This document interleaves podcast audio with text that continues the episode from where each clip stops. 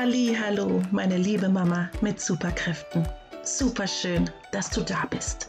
Ich heiße Valerie, bin Mama in einer Patchwork-Familie mit drei Jungs und einem Mädchen. Seit meiner eigenen Einschulung 1981 in São Paulo liebe ich die Schule über alles und bin ihr bis heute treu geblieben. Seit über 15 Jahren arbeite ich als Lehrerin an einer Förderschule.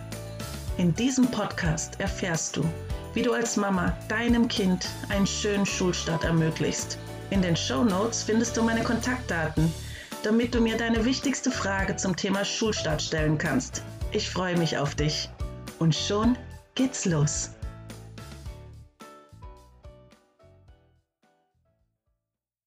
Sollen wir unser Kind 2021 einschulen oder doch lieber eine Rückstellung beantragen und die Einschulung auf 2022 verschieben? Diese Frage stellen sich aktuell ganz viele Eltern. Und aus diesem Grund möchte ich in dieser Folge auf dieses Thema eingehen. Wenn du aktuell selbst diese Frage mit dir herumträgst und noch keine finale Antwort darauf gefunden hast, dann ist diese Folge für dich heute ganz genau richtig. Aber du kannst auch ganz viel aus dieser Folge mitnehmen, wenn du nicht diese dringende Frage hast. Denn es geht prinzipiell um viel mehr. Und das möchte ich dir in dieser Folge als Anregung mitgeben. Über den Umgang mit wichtigen Entscheidungen, die man nicht mehr gut irgendwie rückgängig machen kann. Darum geht es nämlich prinzipiell auch. Es geht hier ja nicht um einen Fehlkauf von einem Schulranzen, den ich notfalls noch umtauschen oder bestenfalls sogar auch komplett zurückgeben kann. Die Entscheidung Einschulung oder vielleicht doch lieber Rückstellung kann das Leben sehr prägen. Die Frage mit der Rückstellung ist nämlich immer eine super schwere Frage und eine total schwierige Entscheidung für Eltern, denn die muss man ja dann für sein Kind treffen. Und das große Problem daran ist, ja, eine Sache, die man vielleicht manchmal brauchen könnte, dass wir eben nicht in die Zukunft blicken können.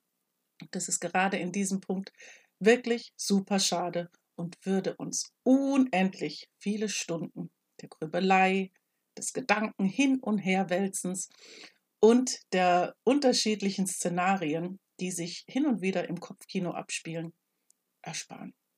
Denn ein Jahr ist doch wirklich eine mega, mega lange Zeit. Und bei einem Kind, auch bei uns selbst, kann eben in einem Jahr so viel geschehen, so dass man ja einfach gar nicht sicher ist, ja, vielleicht tut sich schon ganz schnell was, aber ist eben nicht so. Ähm, kleiner Einschub, meine Mutter ist Jahrgang 43, bei ihr wurde damals noch im Frühling und im Herbst eingeschult. Genau, da war diese Frage vielleicht ein bisschen leichter und da würde ich auch so ganz spontan aus dem Bauch heraus antworten, dass es, wenn die Überlegung und auch die Möglichkeit der Rückstellung besteht, wenn es dann gerade sich nur um ein halbes Jahr handeln würde, vielleicht die Rückstellung die bessere Entscheidung ist. Ja, aber wir sprechen hier ja wirklich jetzt von zwölf Monaten und wissen, dass es eben bei einem Kind sich das so, so, so viel tun kann in dieser Zeit. Und da es eben sich hier um so eine lebensprägende Entscheidung handelt, ist es für mich aus der Ferne jetzt für dich irgendwie eine Entscheidung zu treffen absolut unmöglich. Und Deshalb kann ich dir hier nur Anregungen geben. Ich kann dir sagen, worauf du achten könntest, was dir eine Hilfe sein kann. Und dann habe ich natürlich noch die Erfahrung als Lehrerin und die kann ich dir auch mitgeben. Denn da habe ich einfach in den 15 Jahren ganz verschiedene Varianten miterlebt. So kann beispielsweise ein Kindergartenjahr plötzlich unendlich lang erscheinen, wenn sich im Nachhinein herausstellt, dass das Kind doch lieber hätte eingeschult werden sollen. Aber dann ist es eben leider zu spät und ärgerlich dann halt im Nachhinein. Aber genauso kann schon das erste Vierteljahr in der ersten Klasse sich in eine Art wahren Albtraum verwandeln, wenn das Kind zu früh eingeschult wurde. Und jetzt drehen wir den Spieß dann einfach mal rum und dann kannst du sehen, was wir irgendwie am Ende sehen, wenn ich jetzt noch zwei weitere Beispiele bringe. Das geschenkte Kindergartenjahr kann ein absoluter Segen sein und dein Kind gewinnt an Selbstsicherheit und kann nun viel besser mit Kritik und Frust umgehen oder wird in ganz vielen Bereichen, wo es noch sehr viel Hilfe benötigt hat, plötzlich und ganz schnell richtig selbstständig. Und gegen Ende des geschenkten Kindergartenjahres freut sich dann endlich auch dein Kind in die Schule zu gehen. Und dann kannst du ja wirklich sagen, juhu, Jackpot, alles richtig gemacht. Das ist wirklich grandios und fantastisch. Und genauso kann es auch sein für die vermeintlich zu frühe Einschulung. Kann sich unmittelbar nach den ersten Schulwochen ein rasanter Entwicklungssprung zeigen und all die ursprünglichen Sorgen kommen einen dann wirklich, wenn man das dann miterlebt, im Nachhinein extrem unnötig vor. Und man ärgert sich über die vielen schlaflosen Nächte. Du bist dann einfach dankbar, dass du diesen Schritt gewagt hast und darauf vertraut hast, dass diese Entscheidung richtig ist. Yeah, auch dann wieder Jackpot, alles richtig gemacht, bravo, grandios und mega. So, und prinzipiell stehen wir also exakt wieder an der gleichen Stelle und wissen es nicht und können es auch gar nicht wissen, weil wir eben leider nicht, und da komme ich wieder an die Anfangsgedanken, wir können nicht in die Zukunft blicken. Und jetzt? Hm, dann bin ich ja ganz genauso schlau wie vorher. Das denkst du jetzt vielleicht, ja, ähm, aber ich möchte dich natürlich jetzt nicht so hin, ähm, schon wieder entlassen. Nein, nicht ganz. Und ich möchte dir auch noch drei Dinge oder Gedanken mitgeben, die dir bei der Entscheidung helfen sollen. Starten wir jetzt gleich mal rein. Also, drei Dinge möchte ich dir als Anregung mitgeben. Erstens, berücksichtige auf alle Fälle bei deiner Entscheidung die Gedanken, die Empfehlungen und die Bedenken der Einrichtungen oder Experten, die mit dem Thema eng zusammenhängen. Also Kindergarten, Kinderarzt, Gesundheitsamt, aufnehmende Schule und eventuell Therapeuten. Hier solltest du natürlich darauf achten und auf keinen Fall vergessen, wer von diesen Ratgebern, Experten oder Einrichtungen kennt dein Kind wirklich? Wessen Empfehlungen haben mehr Gewichtung als die Empfehlungen der anderen? Wer rät vielleicht eher nur aufgrund der Aktenlage? Und so weiter und so fort. Also diesen Gedanken spinnst du weiter. Also nicht jeder Rat ist wirklich dienlich und den kannst du dann eher unter der Rubrik nicht relevant für die finale Entscheidung abspeichern. Und natürlich nicht nur unter dem Aspekt, wie sehr und wie gut die Experten oder Einrichtungen dein Kind kennen, kannst du dir Gedanken machen. Höre dir auch super gerne ihre Erfahrungen der letzten Jahre an, die sie einfach als Einrichtung oder Experte gesammelt haben. Wann und für wen eine Rückstellung sinnvoll war und wo sich diese Entscheidung doch im Nachhinein als falsch erwiesen hat.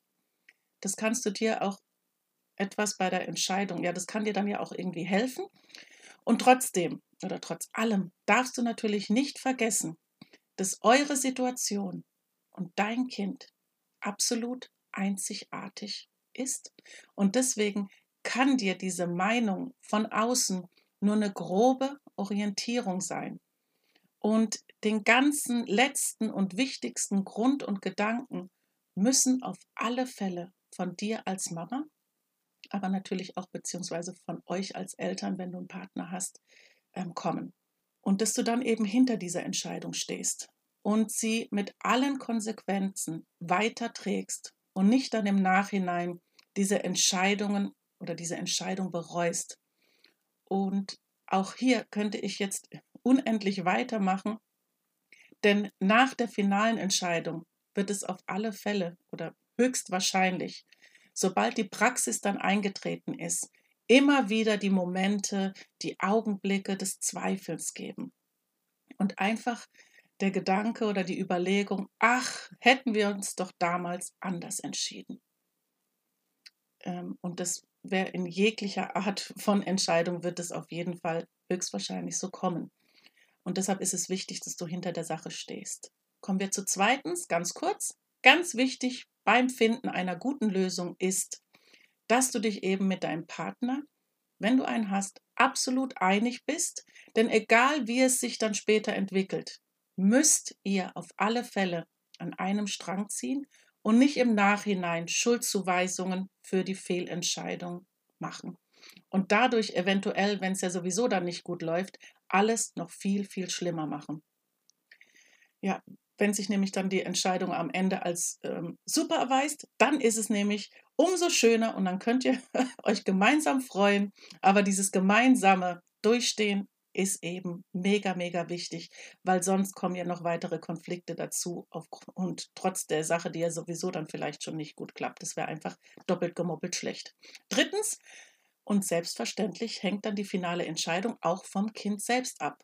Und hier ist es logisch, dass der Begriff, die Gedanken und die Vorstellung von Schule bei deinem Kind noch nicht allumfassend ist und eher was Abstraktes ist, was Fremdes und noch nicht was ganz Greifbares darstellt.